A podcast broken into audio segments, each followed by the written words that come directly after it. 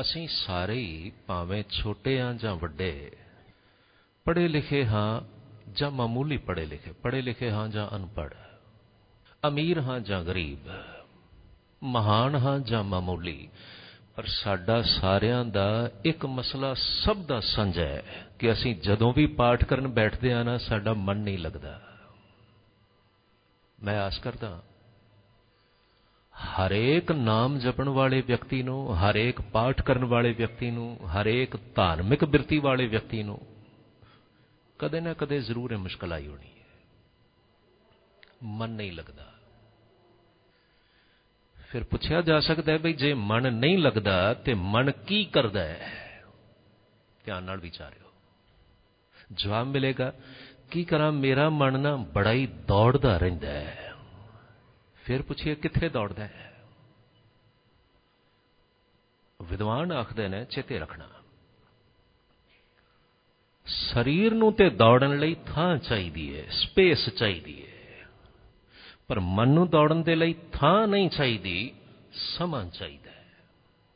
ਇਹ ਦੌੜਦਾ ਹੈ ਜਾਂ ਅੱਗੇ ਜਾਂ ਪਿੱਛੇ, ਜਾਂ ਆਉਣ ਵਾਲੇ ਸਮੇਂ ਵੱਲ, ਜਾਂ ਬੀਤੇ ਹੋਏ ਸਮੇਂ ਵੱਲ, ਜਾਂ ਪਾਸਟ ਵੱਲ, ਜਾਂ ਫਿਊਚਰ ਵੱਲ। ਅਫਸੋਸ ਜਿੱਥੇ ਹੈ, ਇਹ ਪ੍ਰੈਜ਼ੈਂਟ ਵਿੱਚ ਕਦੇ ਵੀ ਨਹੀਂ ਰਹਿੰਦਾ। ਕਿਸੇ ਸਿਆਣੇ ਵਿਦਵਾਨ ਦੇ ਬੜੇ ਸੋਹਣੇ ਕਥਨ ਨੇ, ਉਹ ਆਖਦੇ ਨੇ, ਮਨ ਕੀ ਕਰਦਾ ਹੈ? ਮਨ ਕੀ ਸੋਚਦਾ ਹੈ?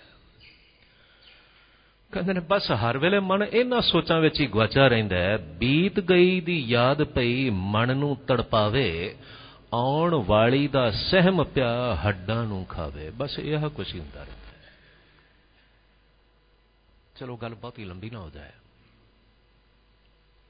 ਇੱਕ ਗੱਲ ਤੇ ਸਮਝ ਵਿੱਚ ਆਈ ਨਾ ਕਿ ਸਾਡਾ ਮਨ ਦੌੜਦਾ ਜਦੋਂ ਅਸੀਂ ਦੌੜਦਾ ਆਖਦੇ ਆ ਨਾ, ਕਿਸੇ ਮਨੋਵਿਗਿਆਨੀ ਨੂੰ ਪੁੱਛ ਕੇ ਵੇਖੋ, ਉਹ ਇਹ ਆਖੇਗਾ ਬਈ ਅਸਲ ਵਿੱਚ ਮਨ ਨਾਲ ਲਗਾਤਾਰ ਵਿਚਾਰ ਪੈਦਾ ਕਰ ਰਿਹਾ ਹੈ। ਲਗਾਤਾਰ ਵਿਚਾਰ ਪੈਦਾ ਕਰ ਰਿਹਾ ਹੈ।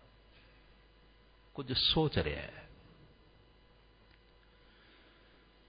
ਧਰਮ ਵਿਗਿਆਨੀ ਧਾਰਮਿਕ ਭਾਸ਼ਾ ਵਿੱਚ ਆਖਦੇ ਨੇ, ਮਨ ਸੰਕਲਪ ਤੇ ਵਿਕਲਪ ਪੈਦਾ ਕਰਦਾ ਹੈ। ਸੰਕਲਪ ਕੋਈ ਵੀ ਖਿਆਲ ਸਾਡਾ ਮਨ ਤੇ ਫੁਹਾਰੇ ਵਰਗਾ ਹੈ। ਜਿਵੇਂ ਲਗਾਤਾਰ ਚੱਲਦੇ ਹੋਏ ਫੁਹਾਰੇ ਵਿੱਚੋਂ ਲਗਾਤਾਰ ਨਾਨ ਸਟਾਪ ਪਾਣੀ ਨਿਕਲਦਾ ਰਹਿੰਦਾ ਹੈ, ਇਸੇ ਤਰ੍ਹਾਂ ਸਾਡੇ ਮਨ ਵਿੱਚੋਂ ਲਗਾਤਾਰ ਬਿਨਾਂ ਰੁਕਣ ਤੋਂ ਨਾਨ ਸਟਾਪ ਵਿਚਾਰ ਨਿਕਲਦੇ ਰਹਿੰਦੇ ਨੇ। ਹੁਣ ਫਿਰ ਜ਼ਰਾ ਖਿਆਲ ਕਰਿਓ, ਜੇ ਹਰ ਵੇਲੇ ਮਨ ਵਿਚਾਰਾਂ ਵਿੱਚ ਗੁੰਮ ਹੈ, ਤੇ ਕੀ ਵਿਚਾਰ ਪੈਦਾ ਕਰ ਰਿਹਾ ਹੈ? ਬਸ ਆ ਨਾ, ਇਸ ਗੱਲ ਨੂੰ ਜੇ ਸਮਝ ਲਈਏ। ਇਥੋਂ ਧਰਮ ਦੀ ਜਾਂ ਸਪਿਰਚੁਅਲਿਟੀ ਦੀ ਸ਼ੁਰੂਆਤ ਹੋਣੀ ਹੈ। ਮੈਂ ਤੇ ਹੈਰਾਨ ਹੋਇਆ। ਭਗਤ ਕਬੀਰ ਸਾਹਿਬ ਜੀ ਨੇ ਬੜੇ ਸੋਹਣੇ ਬਚਨ ਆਖੇ। ਉਹ ਕਹਿੰਦੇ ਨੇ, ਬੰਦੇ ਖੋਜ ਦਿਲ, ਹਰ ਰੋਜ਼ ਨਾ ਫਿਰ ਪਰੇਸ਼ਾਨੀ ਮਾਹੇ। ਆਪਣੇ ਮਨ ਨੂੰ ਰੋਜ਼ ਖੋਜ। ਰੋਜ਼ ਵੇ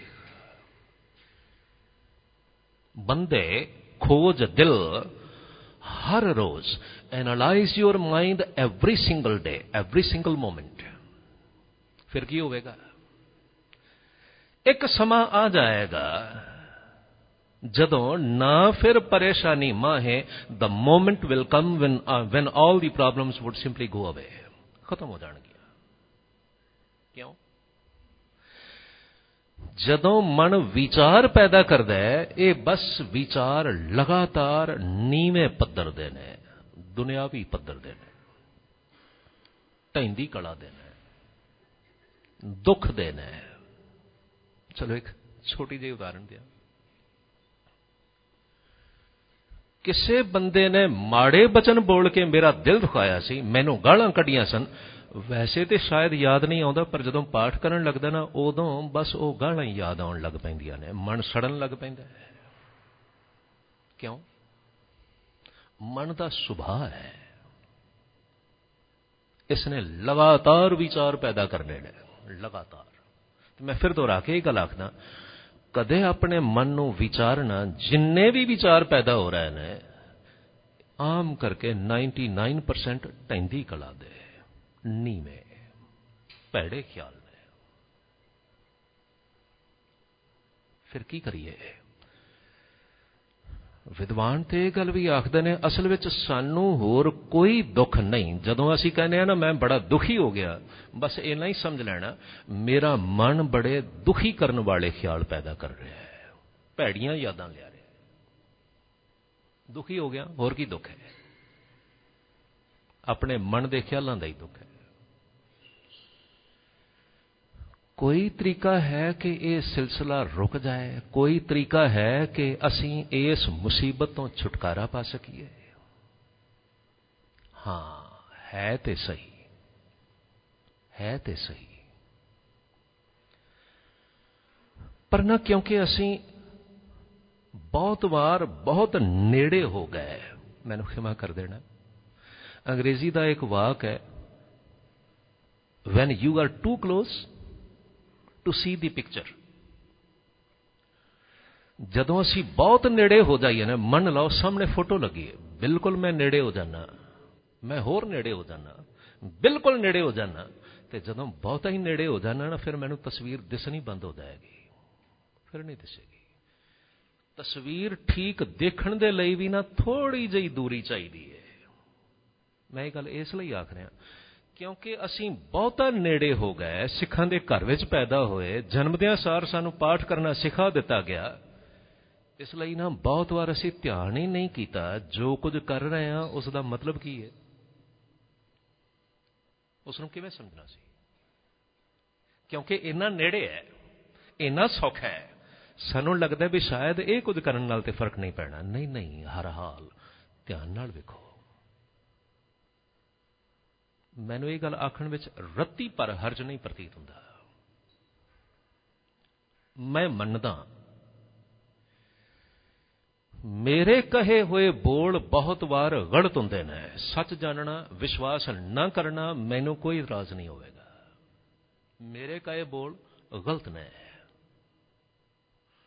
ਤੁਹਾਡੇ ਕਹੇ ਬੋਲ ਮੈਂ ਮੰਨ ਲੈਣਾ ਗਲਤ ਸਮਝੇ ਜਾ ਸਕਦੇ ਨੇ, ਗਲਤ ਹੋ ਸਕਦੇ ਨੇ, ਕਿਉਂਕਿ ਅਸੀਂ ਸਾਰੇ ਇਨਸਾਨ। ਪਰ ਗੁਰੂ ਦੇ ਬੋਲ ਗਲਤ ਹੈ? ਨਹੀਂ, ਅਸੀਂ ਸੁਪਨੇ ਵਿੱਚ ਵੀ ਨਹੀਂ ਸੋਚ ਸਕਦੇ। ਗੁਰੂ ਦੇ ਬੋਲ ਸਤ ਨੇ। ਜਦੋਂ ਸਤਿਗੁਰੂ ਆਖਦੇ ਨੇ, ਜੇ ਤੂੰ ਚੰਨ ਹੈ ਆਪਣੇ ਮਨ ਦੇ ਦੁੱਖਾਂ ਤੋਂ ਛੁਟਕਾਰਾ ਪਾਉਣਾ, ਫਿਰ ਕੀ ਕਰ? ਹਰ ਕੋ ਨਾਮ ਸਦਾ ਸੁਖਦਾਈ। ਹਰ ਕੋ ਨਾਮ ਸਦਾ ਸੁਖਦਾਈ।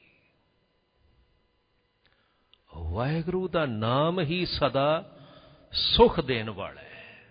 ਹੁਣ ਸਾਡੀ ਪ੍ਰੋਬਲਮ ਹੈ, ਅਸੀਂ ਤੇ ਆਖਦੇ ਅਸੀਂ ਤੇ ਵਾਹਿਗੁਰੂ ਵਾਹਿਗੁਰੂ ਕੀਤਾ ਅਸੀਂ ਤੇ ਬੜੀ ਵਾਰ ਕੀਤਾ ਉੱਚੀ ਵੀ ਕੀਤਾ ਹੌਲੀ ਵੀ ਕੀਤਾ ਅੱਖਾਂ ਬੰਦ ਕਰਕੇ ਵੀ ਕੀਤਾ ਸਾਨੂੰ ਤੇ ਫ਼ਰਕ ਨਹੀਂ ਪਿਆ। ਨਹੀਂ, ਮੁੜ ਗੁਰੂ ਕੋਲ ਆਈਏ। ਮੁੜ ਗੁਰੂ ਨੂੰ ਪੁੱਛੀਏ, ਸਤਿਗੁਰੂ, ਕਿਵੇਂ ਗੱਲ ਬਣੇਗੀ? ਗੱਲ ਤੇ ਵੈਸੇ ਨਾ ਬੜੀ ਸੌਖੀ ਸੀ। ਯਕੀਨ ਜਾਣਨਾ, ਇਹ ਗੱਲ ਤੇ ਕਿਸੇ ਕੋਲੋਂ ਪੁੱਛਣ ਦੀ ਵੀ ਲੋੜ ਨਹੀਂ ਸੀ। ਕਿਤੇ ਧਿਆਨ ਨਾਲ ਪੜ ਲੈਂਦੇ ਨਾ, ਆਪੇ ਹੀ ਸਮਝ ਆ ਜਾਣੀ ਚਾਹੀਦੀ ਸੀ। ਅੱਛਾ, ਕਿਵੇਂ ਪੜੀਏ ਕਿਵੇਂ ਜਪੀਏ? ਬੇਸਿਕ ਗੱਲ ਹੈ। ਗੁਰੂ ਜੀ ਆਖਦੇ ਨੇ, ਗਾਵੀਐ, ਸੁਣੀਐ, ਮਨ ਰੱਖੀਐ, ਪਾਓ। ਜਪਜੀ ਸਾਹਿਬ ਦੀਆਂ ਮੁੱਢਲੀਆਂ ਪੰਕਤੀਆਂ ਨੇ। ਕਿਵੇਂ ਕਰੀਏ? ਗਾਉਣਾ ਹੈ, ਗੁਰੂ ਜੀ ਆਖਦੇ ਨੇ, ਭਾਈ, ਗਾ। ਅਸੀਂ ਸੋਚਦੇ ਹਾਂ, ਨਹੀਂ, ਗਾਉਣਾ ਸਿਰਫ ਰਾਗੀ ਸਿੰਘਾਂ ਦਾ ਕੰਮ ਹੈ। ਨਾ ਭਾਈ। ਇੱਥੇ ਤੇ ਹਰੇਕ ਸਿੱਖ ਨੂੰ ਹੁਕਮ ਹੈ, ਆਵੋ ਸੰਤ ਪਿਆਰਿਓ, ਅਕਥ ਕੀ ਕਰਾਂ ਕਹਾਣੀ? ਆਓ, ਆਪਾਂ ਰਲ ਕੇ ਅਕਥ ਦੀ ਕਹਾਣੀ ਕਰੀਏ। ਆਓ ਗੁਰਸਿੱਖੋ, ਆਪਾਂ ਰਲ ਕੇ ਬਾਣੀ ਗਾਈਏ। ਹੇ ਭਾਈ ਬਾਣੀ ਗਾਵੇਂਗਾ ਨਾ? ਜੋ ਗਾਏਗਾ ਉਸ ਨੂੰ ਸੁਣ, ਗਾਵੀਐ, ਸੁਣੀਐ। ਜੋ ਗਾ ਰਿਹਾ ਹੈ ਉਸ ਨੂੰ ਸੁਣ। ਪਰ ਇੱਕ ਸ਼ਰਤ ਹੋਰ ਹੈ। ਗਾਉਣਾ ਤੇ ਹੈ, ਸੁਣਨਾ ਤੇ ਹੈ, ਪਰ ਸਤਿਗੁਰੂ ਨੇ ਨਾਲ ਅਗਲੀ ਗੱਲ ਕਹਿ ਦਿੱਤੀ, ਇਹ ਗਾਉਣਾ ਤੇ ਸੁਣਨਾ ਮਨ ਰੱਖੀਐ, ਭਾਉ ਕਰਕੇ ਹੋਣਾ ਚਾਹੀਦਾ ਹੈ। ਬਸ ਆ ਨੁਕਤੇ ਦੀ ਗੱਲ ਹੈ। ਮਨ ਰੱਖੀਏ ਭਾਉ ਕਰਕੇ ਹੋਣਾ ਚਾਹੀਦਾ ਹੈ। ਹੋ ਸਕਦਾ ਸਾਨੂੰ ਜਪਦਾ ਹੋਵੇ ਬਈ ਇਹ ਤੇ ਤਿੰਨ ਕੰਮ ਨੇ। ਨਹੀਂ, ਮੈਨੂੰ ਖਿਮਾ ਕਰਿਆ ਮੈਨੂੰ ਲੱਗਦਾ ਬਈ ਦੋ ਹੀ ਨੇ, ਤਿੰਨ ਨਹੀਂ ਹੈਗੇ। ਮਨ ਰੱਖੀਏ ਭਾਉ ਭਾਉ ਮਨ ਵਿੱਚ ਰੱਖ ਭਾਉ ਕੋਈ ਇਹੋ ਜਿਹੀ ਸ਼ੈ ਨਹੀਂ ਜੇ ਮੈਂ ਜਿਹੜੀ ਮੈਂ ਕਿਤੋਂ ਬਾਹਰੋਂ ਫੜ ਕੇ ਰੱਖਣੀ ਹੈ। ਪੰਜਾਬੀ ਦਾ ਇੱਕ ਆਮ ਜਿਹਾ ਮੁਹਾਵਰਾ ਹੈ ਤੂੰ ਨਾ ਪਿਆਰ ਨਾਲ ਕੰਮ ਕਰਨਾ। ਧਿਆਨ ਨਾਲ ਕੰਮ ਕਰ। ਪਿਆਰ ਨਾਲ ਕਰਨਾ, ਧਿਆਨ ਨਾਲ ਕਰਨਾ, ਇੱਕੋ ਗੱਲ ਹੈ। ਹੁਣ ਭਾਵ ਸੀ ਤੂੰ ਗਾ ਤੇ ਸਹੀ, ਪਰ ਪਿਆਰ ਨਾਲ ਗਾ। ਸੁਣ ਤੇ ਸਹੀ, ਪਰ ਪਿਆਰ ਨਾਲ ਸੁਣ। ਜਿਸ ਦਿਨ ਤੂੰ ਪਿਆਰ ਨਾਲ ਗਾਉਣਾ ਤੇ ਪਿਆਰ ਨਾਲ ਸੁਣਨਾ ਸ਼ੁਰੂ ਕਰ ਦੇਵੇਂਗਾ ਨਾ, ਉਸ ਦਿਨ ਲਾਜ਼ਮੀ ਤੌਰ ਤੇ ਤੇਰੇ ਸਾਰੇ ਦੁੱਖ ਚਲੇ ਜਾਣਗੇ। ਮੈਂ ਤੇ ਹੈਰਾਨ ਹੋਇਆ। ਗੁਰੂ ਨੇ ਲਿਖਿਆ, ਜੇ ਤੂੰ ਪਿਆਰ ਨਾਲ ਗਾਵੇਂ, ਪਿਆਰ ਨਾਲ ਸੁਣੇ, ਫਿਰ ਕੀ ਹੋਵੇਗਾ? ਗਾਵੀਐ, ਸੁਣੀਐ, ਮਨ ਰਖੀਐ ਭਾਉ, ਦੁੱਖ ਪਰ ਹਰ ਸੁਖ ਘਰ ਲੈ ਜਾਏ। ਹਾਂ ਦੁਨਿਆਵੀ ਸੁਖ ਵੀ ਮਿਲਣਗੇ, ਸ਼ੱਕ ਨਹੀਂ, ਮਿਲਣਗੇ। ਸਤਿਗੁਰੂ ਦਾ ਇਹ ਬਚਨ ਪੜ੍ਹਦਿਆਂ ਨਾ ਮੇਰੀ ਹੈਰਾਨੀ ਦੀ ਹੱਦ ਨਾ ਰਹੀ। ਮਹਾਰਾਜ, ਗੁਰੂ ਅਰਜਨ ਦੇਵ ਸਾਹਿਬ ਸੱਚੇ ਪਾਤਸ਼ਾਹ, ਪੰਜਵੇਂ ਸਤਿਗੁਰੂ ਦਾ ਬਚਨ ਹੈ। ਸਤਿਗੁਰੂ ਜੀ ਆਖਦੇ ਨੇ, ਹਰ ਕੇ ਚਰਨ ਕਮਲ ਮਨ ਧਿਆਓ, ਟੋਡੀ ਮਹੱਲਾ ਪੰਜਵਾਂ। ਧਿਆਨ ਨਾਲ ਸਰਵਣ ਕਰਨਾ। ਹਰ ਕੇ ਚਰਨ ਕਮਲ ਮਨ ਧਿਆਓ ਕਾਡ ਕੁਠਾਰ ਪਿਤ ਬਾਤ ਹੰਤਾ, ਔਖਦ ਹਰ ਕੋ ਨਾਉ ਵਾਹਿਗੁਰੂ ਦਾ ਨਾਮ ਦਵਾਈ ਹੈ, ਔਖਦ, ਔਸ਼ਧੀ, ਦਵਾਈ। ਵਾਹਿਗੁਰੂ ਦਾ ਨਾਮ ਦਵਾਈ ਹੈ। ਅੱਛਾ, ਇਹ ਦਵਾਈ ਜੇ ਵਰਤੀ ਜਾਏ ਤਾਂ ਕੀ ਹੋਵੇਗਾ? ਗੁਰੂ ਜੀ ਆਖਦੇ ਨੇ ਕਾਡ ਕੁਠਾਰ ਪਿਤ ਬਾਤ ਹੰਤਾ ਔਖਦ ਹਰ ਕੋ ਨਾਉ। ਵਾਹਿਗੁਰੂ ਦੇ ਕਿਰਪਾ ਦੇ ਕੁਹਾੜੇ ਨਾਲ ਹੁੰਦਾ ਕੀ ਹੈ ਪਿਤ ਬਾਤ ਹੰਤਾ। ਆ ਗੱਲ ਨਾ ਸ਼ਾਇਦ ਸਮਝਣੀ ਥੋੜੀ ਜਿਹੀ ਔਖੀ ਲੱਗੇ। ਪਰ ਮੈਂ ਦੋ ਹੱਥ ਜੋੜ ਕੇ ਬੇਨਤੀ ਕਰਦਾ, ਜਿਹੜੇ ਬਚਨ ਗੁਰੂ ਨੇ ਜਿਵੇਂ ਕਹੇ ਨੇ, ਜੇ ਉਵੇਂ ਹੀ ਸਮਝ ਲਈਏ ਨਾ, ਤੇ ਇਸ ਵਿਸ਼ਵਾਸ ਨਾਲ ਮੇਰਾ ਗੁਰੂ ਕਦੇ ਗਲਤ ਨਹੀਂ ਕਹਿੰਦਾ। ਗੁਰੂ ਦੇ ਸਾਰੇ ਬਚਨ ਅਟਲ ਸੱਚਾਈ ਨੇ। ਤੇ ਅਸੀਂ ਆਪਣੀ ਸਿਆਣਪ ਛੱਡ ਕੇ ਬਿਨਾਂ ਕਿਸੇ ਤੋੜ ਭੰਨ ਤੋਂ ਜਿਵੇਂ ਗੁਰੂ ਨੇ ਕਹੇ ਨੇ, ਉਵੇਂ ਹੀ ਪ੍ਰਵਾਨ ਕਰ ਲਈਏ। ਹੁਣ ਇਸ ਦਾ ਭਾਵ ਪਤਾ ਕੀ ਬਣਦਾ ਵਾਹਿਗੁਰੂ ਦੇ ਨਾਮ ਦੀ ਦਵਾਈ ਕੀ ਕਰਦੀ ਏ? ਕਾਢ ਕੁਠਾਰ। ਵਾਹਿਗੁਰੂ ਆਪਣੇ ਕਿਰਪਾ ਦੇ ਕੁਹਾੜੇ ਨਾਲ ਪਿਤ ਬਾਤ ਹੰਤਾ ਉਹ ਤੇ ਰਹਿਮਤ ਕਰਕੇ ਪਿੱਤ ਤੇ ਵਾਤ ਨੂੰ ਵੱਢ ਕੇ ਰੱਖ ਦਿੰਦਾ ਹੈ। ਹੁਣ ਪਿੱਤ ਤੇ ਵਾਤ ਸਰੀਰ ਦੇ ਰੋਗ ਨੇ। ਸਰੀਰ ਦੇ ਰੋਗ ਨੇ। ਜਿਹੜਾ ਇੰਡੀਅਨ ਸਿਸਟਮ ਆਫ ਮੈਡੀਸਨ ਹੈ ਨਾ ਆਯੁਰਵੇਦ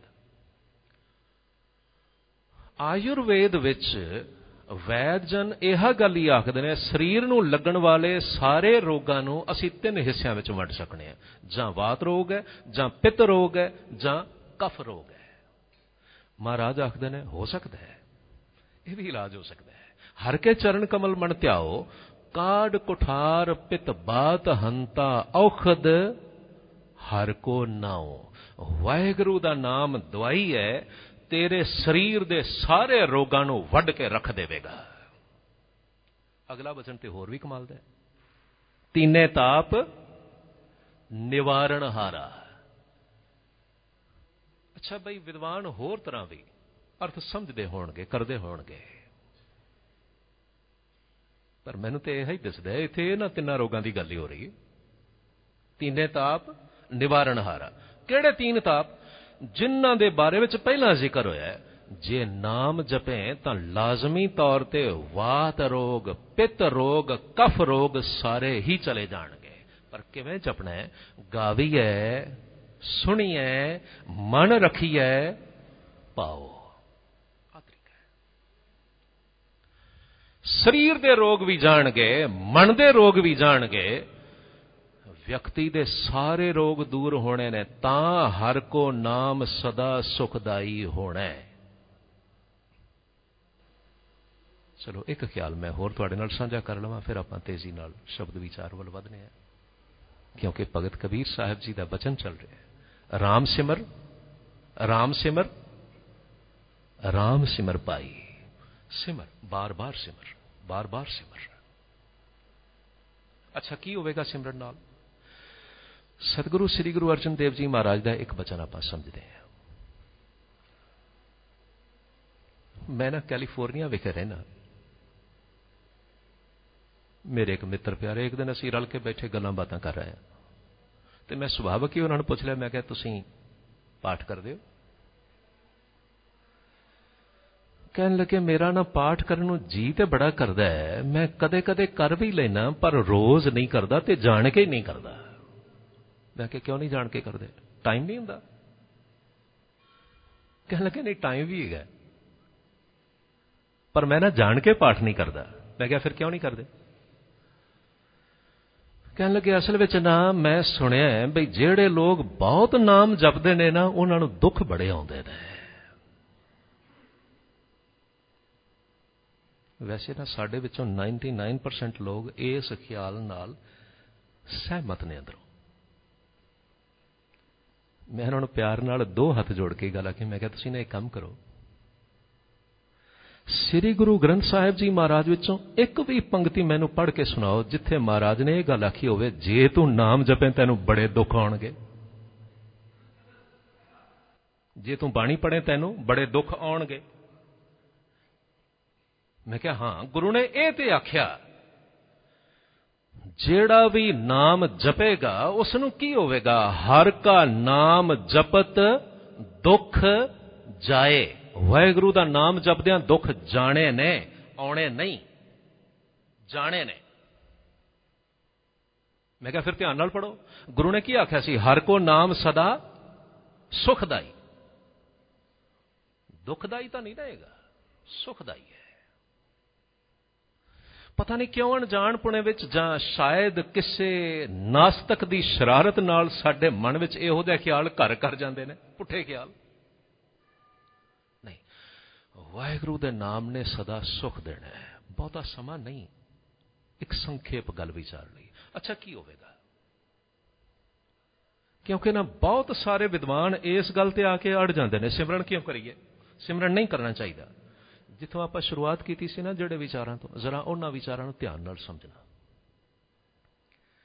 ਸਾਡੇ ਮਨ ਦਾ ਸੁਭਾਅ ਹੈ ਕਿ ਇਸ ਨੇ ਲਗਾਤਾਰ ਨੀਵੇਂ ਖਿਆਲ ਪੈਦਾ ਕਰਨੇ ਨੇ। ਹੁਣ ਜਦੋਂ ਨੀਵੇਂ ਖਿਆਲ ਪੈਦਾ ਕਰਦਾ ਹੈ, ਜਦੋਂ ਨੀਵੇਂ ਖਿਆਲਾਂ ਨੂੰ ਯਾਦ ਕਰਦਾ ਹੈ, ਮਨ ਦੀ ਹਾਲਤ ਕੀ ਹੋਵੇਗੀ? ਨੀਵੀਂ, ਦੁਖਦਾਈ। ਇਹ ਤੇ ਬੜੀ ਸਿੰਪਲ ਗੱਲ ਹੈ ਸਮਝ ਆਉਂਦੀ ਅੰਗਰੇਜ਼ੀ ਦਾ ਇੱਕ ਲਫ਼ਜ਼ ਹੈ, ਟੈਲੀਪੈਥੀ। ਟੈਲੀਪੈਥੀ ਕੀ ਹੈ? ਮਨ ਤੋਂ ਮਨ ਤੱਕ ਦਾ ਸੰਬੰਧ ਜਿਸ ਦੀ ਸੁਰਤੀ ਥੋੜਾ ਜਿਹਾ ਵੀ ਕਿਤੇ ਮਨ ਨੂੰ ਸਮਝਦੀ ਹੈ ਨਾ ਉਸ ਨੂੰ ਸਮਝ ਆ ਜਾਏਗੀ। ਮੈਂ ਕਿਸੇ ਬੰਦੇ ਨੂੰ ਬਹੁਤ ਯਾਦ ਕਰ ਰਿਹਾ ਹਾਂ ਤੇ ਅਚਾਨਕ ਉਹ ਮੇਰੇ ਸਾਹਮਣੇ ਆ ਕੇ ਖੜਾ ਹੋ ਜਾਏਗਾ ਤੇ ਫਿਰ ਮੈਂ ਆਖਾਂਗਾ, ਲੈ ਮੈਂ ਤੇ ਤੈਨੂੰ ਯਾਦ ਕਰਦਾ ਪਿਆ ਸੀ। ਅਸੀਂ ਜਾਣਦੇ ਨਹੀਂ, ਪਰ ਅਣਜਾਣ ਪੁਣੇ ਵਿੱਚ ਨਾ ਬਿਨਾਂ ਸਮਝਣ ਤੋਂ ਹੀ ਟੈਲੀਪੈਥੀ ਵਰਕ ਕਰ ਰਹੀ ਹੈ ਮਨ ਤੋਂ ਮਨ ਤੱਕ ਦਾ ਸੰਬੰਧ ਹੈ। ਹੁਣ ਪਤਾ ਕੀ ਹੁੰਦਾ ਸਾਡੇ ਮਨ ਨੂੰ ਆਦਤ ਪਈ ਹੈ ਨੀਵੇਂ ਲੋਕਾਂ ਨੂੰ ਯਾਦ ਕਰਨ ਦੀ, ਨੀਵੀਆਂ ਗੱਲਾਂ ਨੂੰ ਯਾਦ ਕਰਨ ਦੀ। ਇਸ ਲਈ ਕੀ ਹੁੰਦਾ ਦੁੱਖ ਹੀ ਆ ਰਿਹਾ ਹੈ, ਨੀਵੇਂ ਖਿਆਲ ਹੀ ਆ ਰਹੇ ਨੇ। ਗੁਰੂ ਜੀ ਨੇ ਬੜੀ ਸੌਖੀ ਗੱਲ ਆਖੀ ਸੀ, ਤੂੰ ਨਾ ਬਾਕੀ ਦੁਨਿਆਵੀ ਖਿਆਲਾਂ ਨੂੰ ਛੱਡ ਕੇ ਵਾਹਿਗੁਰੂ ਨੂੰ ਯਾਦ ਕਰ। ਗੁਰੂ ਨੂੰ ਯਾਦ ਕਰ। ਕਿਉਂ? ਕੀ ਮਿਲੇਗਾ? ਜਿਸ ਨੂੰ ਯਾਦ ਕਰਦਾ ਹੈ, ਜਿਸ ਦੇ ਨਾਲ ਤੇਰਾ ਸੰਬੰਧ ਬਣ ਰਿਹਾ ਤੇਰੇ ਮਨ ਦਾ, ਜੋ ਕੁਝ ਉਸ ਦੇ ਮਨ ਦੀ ਹਾਲਤ ਹੈ, ਉਹ ਤੈਨੂੰ ਮਿਲ ਜਾਏਗੀ। ਇਹ ਤਾਂ ਟ੍ਰਾਂਸਫਰ ਹੋਣਾ ਹੀ ਹੋਣਾ ਹੈ। ਅਣਜਾਣ ਪੁਣੇ ਵਿੱਚ ਹੀ ਹੋਣਾ ਹੈ। ਇਸ ਲਈ ਜਦੋਂ ਸਾਡਾ ਮਨ ਦੁਖਿਆ ਹੁੰਦਾ ਹੈ ਨਾ, ਉਸ ਵੇਲੇ ਸਗੋਂ ਯਤਨ ਇਹ ਕਰਨਾ ਚਾਹੀਦਾ ਕਿ ਜਿਸ ਨੇ ਮਨ ਦੁਖਾਇਆ ਮੇਰਾ ਮਨ ਉਸ ਨੂੰ ਯਾਦ ਨਾ ਕਰੇ। ਅਣਜਾਣ ਪੁਣੇ ਵਿੱਚ ਨਾ, ਮੇਰਾ ਮਨ ਸਗੋਂ ਵਧੇਰੇ ਹੀ ਯਾਦ ਕਰਦਾ ਹੈ। ਤੇ ਜਿੰਨਾ ਵਧੇਰੇ ਯਾਦ ਕਰਦਾ ਉਹਨਾਂ ਹੋਰ ਵਧੇਰੇ ਦੁਖੀ ਹੁੰਦਾ ਜਾਂਦਾ ਹੈ। ਕਿਉਂਕਿ ਉਸ ਦੇ ਮਨ ਦੇ ਨੀਵੇਂ ਖਿਆਲ ਮੇਰੇ ਮਨ ਤੇ ਆਈ ਜਾ ਰਹੇ ਨੇ। ਆਉਣੇ ਨੇ। ਫਿਰ ਕੀ ਕਰੀਏ? ਵਾਹਿਗੁਰੂ ਨੂੰ ਯਾਦ ਕਰ ਜਿਹੜਾ the source of all bliss ਹਰ ਸੁਖ ਦਾ ਦਾਤਾ ਹੈ। ਵਾਹਿਗੁਰੂ ਸੁਖ ਦੇਣ ਵਾਲਾ ਹੈ। ਗੁਰੂ ਜੀ ਫਰਮਾਨ ਕਰਦੇ ਨੇ, ਇਸ ਲਈ ਹੁਕਮ ਹੈ, ਸਤਿਗੁਰੂ ਨੇ ਸ੍ਰੀ ਸੁਖਮਣੀ ਸਾਹਿਬ ਵਿੱਚ ਬੜਾ ਪਿਆਰਾ ਬਚਨ ਲਿਖ ਦਿੱਤਾ। ਤਜੋ ਸਿਆਣਪ ਸੁਰਜਣੋ ਸਿਮਰੋ, ਹਰ ਹਰ ਰਾਏ ਏਕ ਆਸ ਹਰ ਮਨ ਰੱਖੋ, ਫਿਰ ਕੀ ਹੋਵੇਗਾ? ਨਾਨਕ ਦੁਖ ਪਰਮ ਭਉ ਜਾਏ। ਦੁੱਖ ਚਲੇ ਜਾਣਗੇ, ਭਰਮ ਚਲੇ ਜਾਣਗੇ। ਭਉ ਚਲਾ ਜਾਏਗਾ। ਯਕੀਨ ਰੱਖ ਚਲਾ ਜਾਏਗਾ। ਮੈਂ ਫਿਰ ਦੁਹਰਾ ਕੇ ਇਹ ਗੱਲ ਆਖਦਾ, ਮੇਰਾ ਕੀ ਗਲਤ ਹੋ ਸਕਦਾ ਮੈਂ ਮੰਨਦਾ। ਤੁਹਾਡਾ ਕੀ ਗਲਤ ਹੋ ਸਕਦਾ ਮੈਂ ਇਹ ਵੀ ਮੰਨਦਾ। ਪਰ ਨਾ ਮੇਰੇ ਗੁਰੂ ਦਾ ਕੀ ਗਲਤ ਨਹੀਂ ਹੋ ਸਕਦਾ। ਤਜੋ ਸਿਆਣਪ ਸੁਰਜਣੋ ਸਿਮਰੋ, ਹਰ ਹਰ ਰਾਏ, ਏਕ ਆਸ ਹਰ ਮਨ ਰੱਖੋ, ਨਾਨਕ ਦੁਖ ਪਰਮ ਭਉ ਜਾਏ। ਇਸੇ ਲਈ ਭਗਤ ਕਬੀਰ ਸਾਹਿਬ ਜੀ ਵੀ ਫਰਮਾਨ ਕਰ ਰਹੇ ਨੇ, ਸਾਨੂੰ ਪ੍ਰੇਰਣਾ ਦੇ ਰਹੇ ਨੇ, ਭਾਈ ਕੀ ਕਰਨਾ ਚਾਹੀਦਾ ਹੈ? ਭਾਈ ਸਾਹਿਬ ਜੀ ਉਚਾਰਨ ਕਰਦੇ ਨੇ। ਸਤਨਾਮ ਸ੍ਰੀ ਵਾਹਿਗੁਰੂ, ਸਾਹਿਬ ਜੀ। ਰਾਮ ਸਿਮਰ ਰਾਮ ਸਿਮਰ ਰਾਮ ਸਿਮਰ ਭਾਈ। हे ਭਾਈ, ਰਾਮ ਨੂੰ ਸਿਮਰ। ਬੜੇ ਧਿਆਨ ਨਾਲ, ਕਿਤੇ ਭੁਲੇਖਾ ਨਾ ਲੱਗਦਾ ਹੈ। ਵੈਸੇ ਨਾ ਸਿੱਖ ਨੂੰ ਤੇ ਕੋਈ ਭੁਲੇਖਾ ਨਹੀਂ ਵੀ ਇਸ ਕਿਸ ਰਾਮ ਦੀ ਗੱਲ ਹੋ ਰਹੀ ਹੈ। ਹੋ ਸਕਦਾ ਕਿਸੇ ਅਣਜਾਣ ਨੂੰ ਭੁਲੇਖਾ ਹੋਵੇ ਲੱਗ ਜਾਏ ਪਰ ਜਿੱਥੇ ਉਸ ਰਾਮ ਦੀ, ਰਾਜਾ ਦਸ਼ਰਥ ਦੇ ਬੇਟੇ ਭਗਵਾਨ ਰਾਮਚੰਦਰ ਦੀ ਗੱਲ ਹੋ ਰਹੀ ਨਾ, ਸਾਨੂੰ ਪਤਾ ਲੱਗ ਜਾਏਗਾ। ਇੱਥੇ ਉਹਨਾਂ ਦੀ ਗੱਲ ਨਹੀਂ ਹੋ ਰਹੀ। ਜਿੱਥੇ ਉਹਨਾਂ ਦੀ ਗੱਲ ਹੋਵੇਗੀ, ਪਤਾ ਲੱਗ ਜਾਏਗਾ। ਜਦੋਂ ਸਤਿਗੁਰੂ ਬਾਣੀ ਵਿੱਚ ਆਖਦੇ ਨੇ ਨਾ, ਰੋਵੈ RAM ਨਿਕਾਲਾ ਭਇਆ, ਸੀਤਾ ਲਖਮਣ ਵਿਛੜ ਗਿਆ। ਸਾਨੂੰ ਪਤਾ ਕਿਹੜੇ ਰਾਮ ਦੀ ਗੱਲ ਹੈ। ਜਦੋਂ ਭਗਤ ਨਾਮਦੇਵ ਸਾਹਿਬ ਆਖਦੇ ਨੇ, ਪਾਂਡੇ, ਤੁਮਰਾ ਰਾਮਚੰਦ ਸੋਭੀ ਆਵਤ ਦੇਖਿਆ ਥਾ। ਰਾਵਣ ਸੇਤੀ ਸਰਬਰ ਹੋਈ ਘਰ ਕੀ ਜੋਏ ਗਵਾਈ ਥੀ। ਇਥੇ ਉਸ ਰਾਮ ਦੀ ਗੱਲ ਹੋ ਰਹੀ ਹੈ, ਜਿਸ ਦੀ ਰਾਵਣ ਨਾਲ ਲੜਾਈ ਹੋਈ ਸੀ, ਜਿਸ ਦੀ ਪਤਨੀ ਨੂੰ ਰਾਵਣ ਅਗਵਾ ਕਰਕੇ ਲੈ ਗਏ ਸਨ। ਉਸ ਦੀ ਗੱਲ ਹੋ ਰਹੀ ਹੈ। ਪਰ ਇੱਥੇ ਇੱਥੇ ਤੇ ਉਸ ਰਾਮ ਦੀ ਗੱਲ ਹੈ, ਜਿਸ ਦੇ ਬਾਰੇ ਵਿੱਚ ਸਤਿਗੁਰੂ ਆਖਦੇ ਨੇ RAM RAM ਬੋਲ RAM RAM ਤਿਆਗੋ ਮਨ ਕੇ ਸਗਲ ਕਾਮ, ਜਿਸ ਬੋਲਤ ਮੁਖ ਪਵਿੱਤ ਹੋਏ। ਜਿਸ ਸਿਮਰਤ ਨਿਰਮਲ ਹੈ ਸੋਏ, ਕਿਹੜਾ RAM ਜਿਸ ਕੇ ਧਾਰੇ ਧਰਨ ਆਕਾਸ਼। ਚੇਤੇ ਰੱਖਣਾ। ਕਿਹੜਾ RAM ਜਿਸ ਕੇ ਧਾਰੇ ਧਰਨ ਆਕਾਸ਼, ਜਿਸ ਨੇ ਧਰਤੀ ਤੇ ਆਕਾਸ਼ ਨੂੰ ਬਣਾਇਆ ਹੈ। ਇਸ ਲਈ ਉਸ RAM ਨੂੰ ਸਿਮਰ। ਜੇ ਉਸ RAM ਨੂੰ ਸਿਮਰਨ ਕਰੇ, ਚੇਤੇ ਕਰੇ, ਯਾਦ ਕਰੇ, ਸਿਮਰਨ ਦਾ ਆਖਰੀ ਅਰਥ ਹੈ ਯਾਦ ਕਰਨਾ। ਸਿਮਰਨ, ਸੰਸਕ੍ਰਿਤ ਦਾ ਲਫ਼ਜ਼ ਹੈ ਸੁਮੇਰਨ ਆਖਰੀ ਅਰਥ ਹੈ ਯਾਦ ਕਰਨਾ। ਮੈਂ ਫਿਰ ਦੁਹਰਾ ਕੇ ਇਹ ਗੱਲ ਆਖਣਾ, ਸਾਡੇ ਮਨ ਦੀਆਂ ਯਾਦਾਂ ਤੇ ਹਰ ਵੇਲੇ ਨੀਵੇਂ ਪਾਸੇ ਜਾ ਰਹੀਆਂ ਨੇ, ਦੁਨੀਆ ਵੱਲ, ਬੰਦਿਆਂ ਵੱਲ, ਨੀਵੇਂ ਖਿਆਲਾਂ ਵੱਲ। ਜਾਣਾ ਕਿੱਧਰ ਚਾਹੀਦਾ ਹੈ? ਇਧਰ। ਜਿੱਧਰ ਭਗਤ ਕਬੀਰ ਸਾਹਿਬ ਫਰਮਾਨ ਕਰ ਰਹੇ ਨੇ RAM ਸਿਮਰ RAM ਸਿਮਰ RAM ਸਿਮਰ ਪਾਈ, ਹੈ ਭਾਈ, ਵਾਹਿਗੁਰੂ ਦਾ, ਰਮੇ ਹੋਏ RAM ਦਾ ਸਰਵ ਵਿਆਪਕ ਵਾਹਿਗੁਰੂ ਦਾ ਓਮਨੀ ਪ੍ਰੈਜ਼ੈਂਟ ਜਿਹੜਾ ਹਰ ਥਾਂ ਤੇ ਵਿਆਪਕ ਹੈ ਉਸ ਨੂੰ ਯਾਦ ਕਰ।